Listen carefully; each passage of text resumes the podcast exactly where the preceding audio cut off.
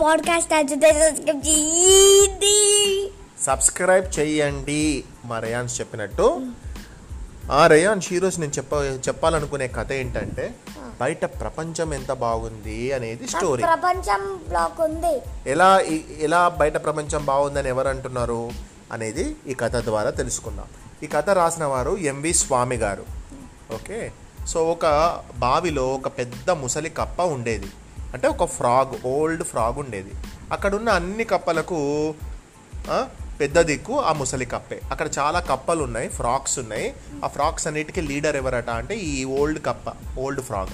దాని వారసులే అవన్నీ. అంటే వాళ్ళ ఆ- ముసలి కప్ప సంబంధించిన పిల్లల పిల్లల పిల్లల పిల్లలు అవన్నీ అన్నట్టు. ఓకే? ముసలి కప్పకు గౌరవం ఇస్తూ దాని మాట ప్రకారమే నడుచుకునేవి.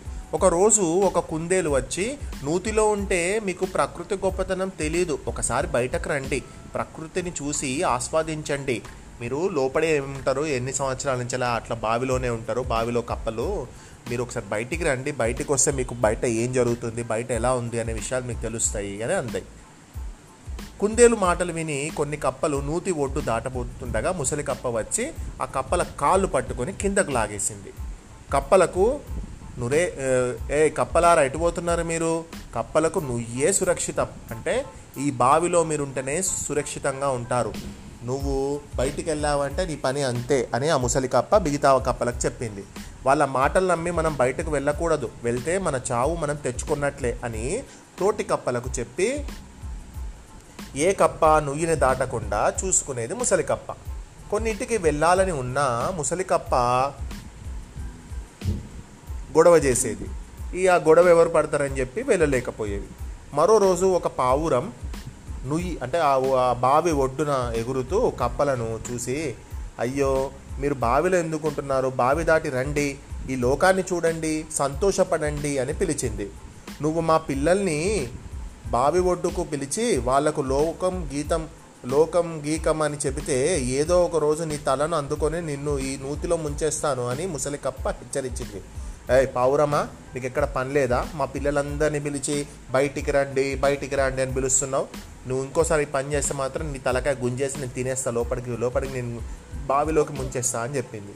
సీతాకోక చిలుకలు కాకులు తూనీగలు ఉడతలు తొండలు కోతులు కొంగలు చీమలు దోమలు చివరకు చెట్ చీమలు చె- చెట్టు అంచున ఉన్నటువంటి అంటే ఆ బావిలో ఉన్నటువంటి మిగతా ఏవైనా బావిలో ఉన్నటువంటి ఆ కప్పలను ప్రతి ప్రతి జీవి బయటికి రండి బయటికి రండి అని పిలుస్తున్నాయి నువ్వు దా అంటే బావి దాటి వస్తే మీకు జ్ఞానం నాలెడ్జ్ పెరుగుతుంది టాలెంట్ మీ టాలెంట్ కూడా పెరుగుతుంది మీకు ఎంటర్టైన్మెంట్ కూడా వస్తుంది. రండి బయటికి అని ఎన్నిసార్లు చెప్పినా కూడా ఆ ముసలి కప్ప ఒక్క కప్ప పిల్లను కూడా పోనిచ్చేది కాదు.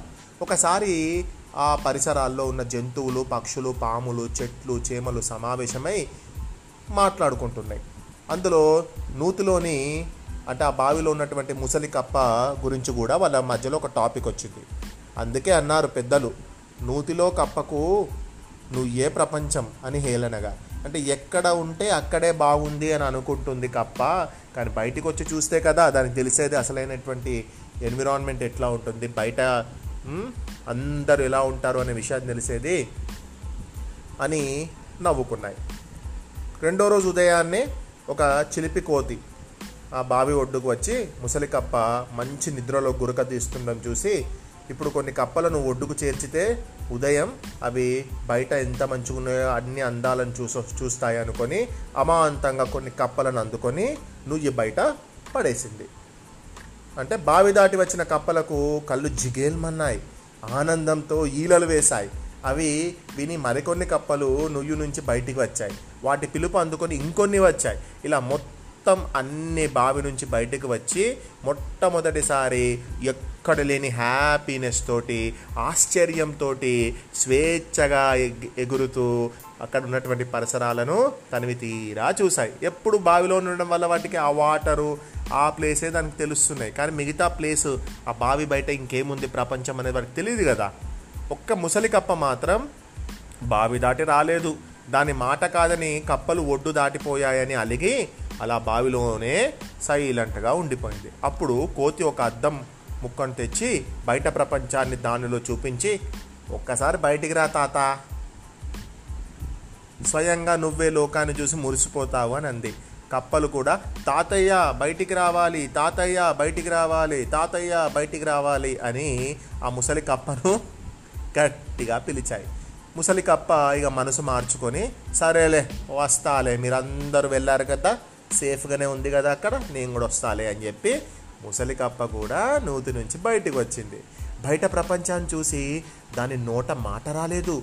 మిగతా కప్పల కన్నా హుషారుగా పరిసరాల్లో తిరిగి వింతలు విశేషాలు వినోదాల గురించి కోతిని అడిగి తెలుసుకుంది. అప్పుడు కోతి కప్పల సమావేశం పెట్టి మీకు మంచి హెల్త్ కావాలన్నా మంచి ఫుడ్ కావాలన్నా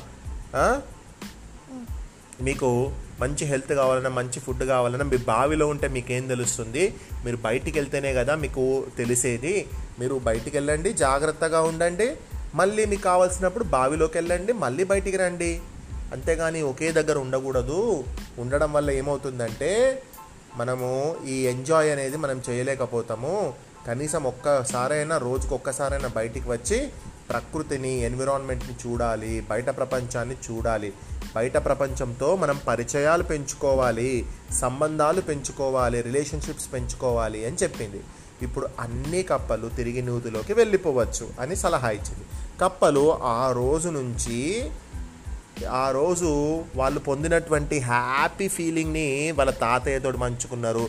మళ్ళీ ఎప్పుడెప్పుడు బయటికి వెళ్ళాలా? మళ్ళీ ఎప్పుడు తిరగాలా అనే ఆలోచనలు చేస్తున్నాయి. చాలా హుషారుగా తిరిగి నూతిలోకి వెళ్ళిపోయాయి. ముసలి కప్ప కోతికి చాలా ధన్యవాదాలు కోతి మిత్రమా నువ్వు ఈరోజు చేసిన పని చాలా బాగుంది. నేను బయటికి వస్తే ఎలా నేను బయటికి వెళ్తే ఎలా అని నేను కంఫర్ట్ జోన్లో ఉన్నాను నేను. అలా ఉండకూడదు. నేను బయటికి వస్తే ఏం జరిగినా మనకు మంచికే అనుకొని నేను రావడం వల్ల నేను చాలా హ్యాపీనెస్ ఇన్ని సంవత్సరాలు మిస్ అయ్యాను.